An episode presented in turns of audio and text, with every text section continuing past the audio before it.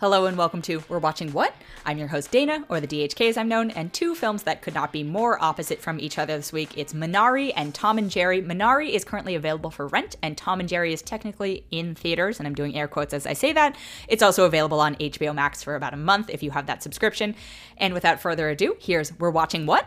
First up is a film called Minari, which I think is one of my favorite dramatic films of 2020. It's absolutely one of my top films of 2020 in general. I'm so excited that people are finally going to be able to see it more widely.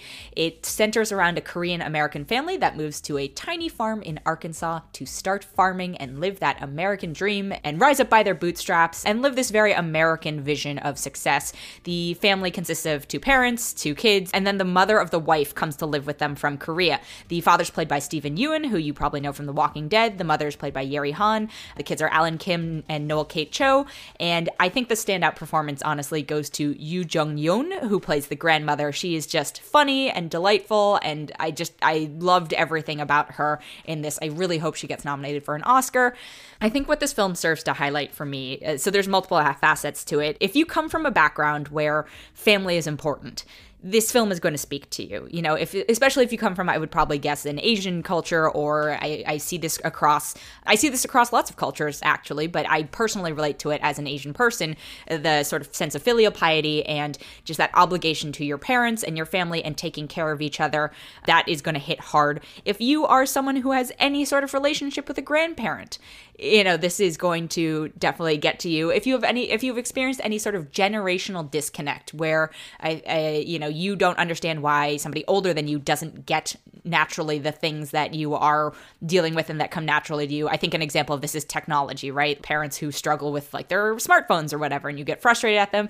This story will speak to you in some senses. The story does not have deal smartphones but that's just an example of that if you have dealt with a language barrier this will speak to you. If you felt othered or if you felt FOMO at the success of your peers or any of these things, this is a universal story and it's all wrapped up into a tight, almost two hour package. And I just, I love the experience of it. I was so invested into what happens with this family. You know, I could not care less about farming. I don't know a ton of people who are super ingrained in the, the drama of farming. And yet, it, you know, that's just the setting and the vehicle. And, and I have been pretty vocal about how frustrated I am in that this film did not qualify for for the Golden Globes Best Picture. I think the Golden Globes are just kind of a mess in general, but I think what the sort of controversy around this film served to highlight is how Asianness is perceived as other. This is a film by an American filmmaker. It was made in the US. It has at least one American star in it, and yet it's being grouped in foreign language film. And yes, most of it, I would say 70% of it takes place in Korean, but it's an American film. And I think that the automatic willingness to just qualify it as, oh, this is a foreign film, it's not. It's an American film. And the American experience is something that is so diverse. America is a melting pot. And I was trying to think of, okay, if this film had been made with white actors, would it have been received the same? But you can't make this film with white actors because the story as it is has so many nuances that are specific to the Korean culture, but they translate out universally. I think you could tell a version of this story with other cultures. It wouldn't be this exact story, but the core storytelling and the core emotions and the core relationships are such universal things.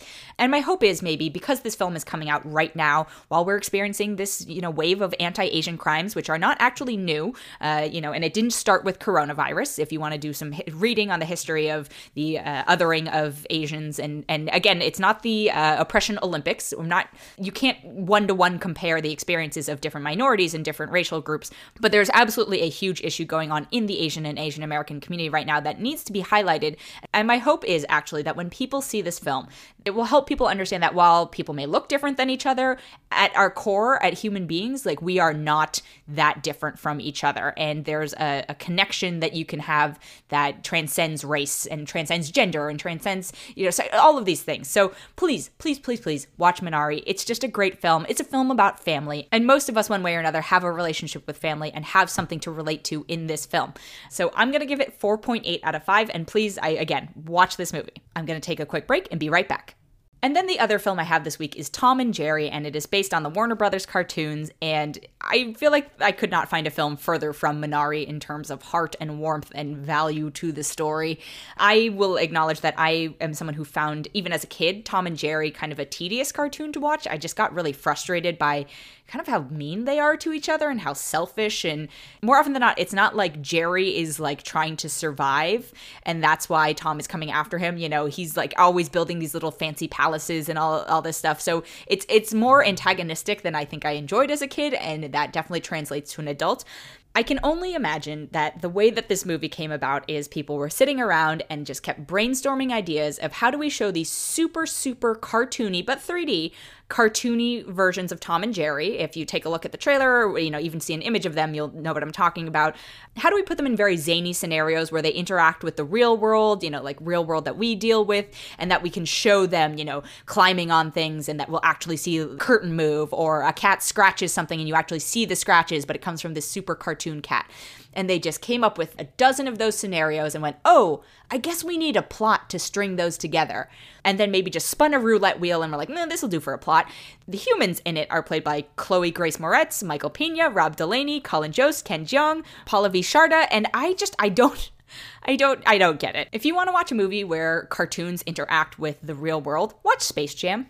Space Jam is great watch you know space jam did this however many like 20 plus years ago oh my god that makes me feel so old. Space jam did this 20 plus years ago. It also had like a thin plot to it but it was so much more fun and so much more palatable.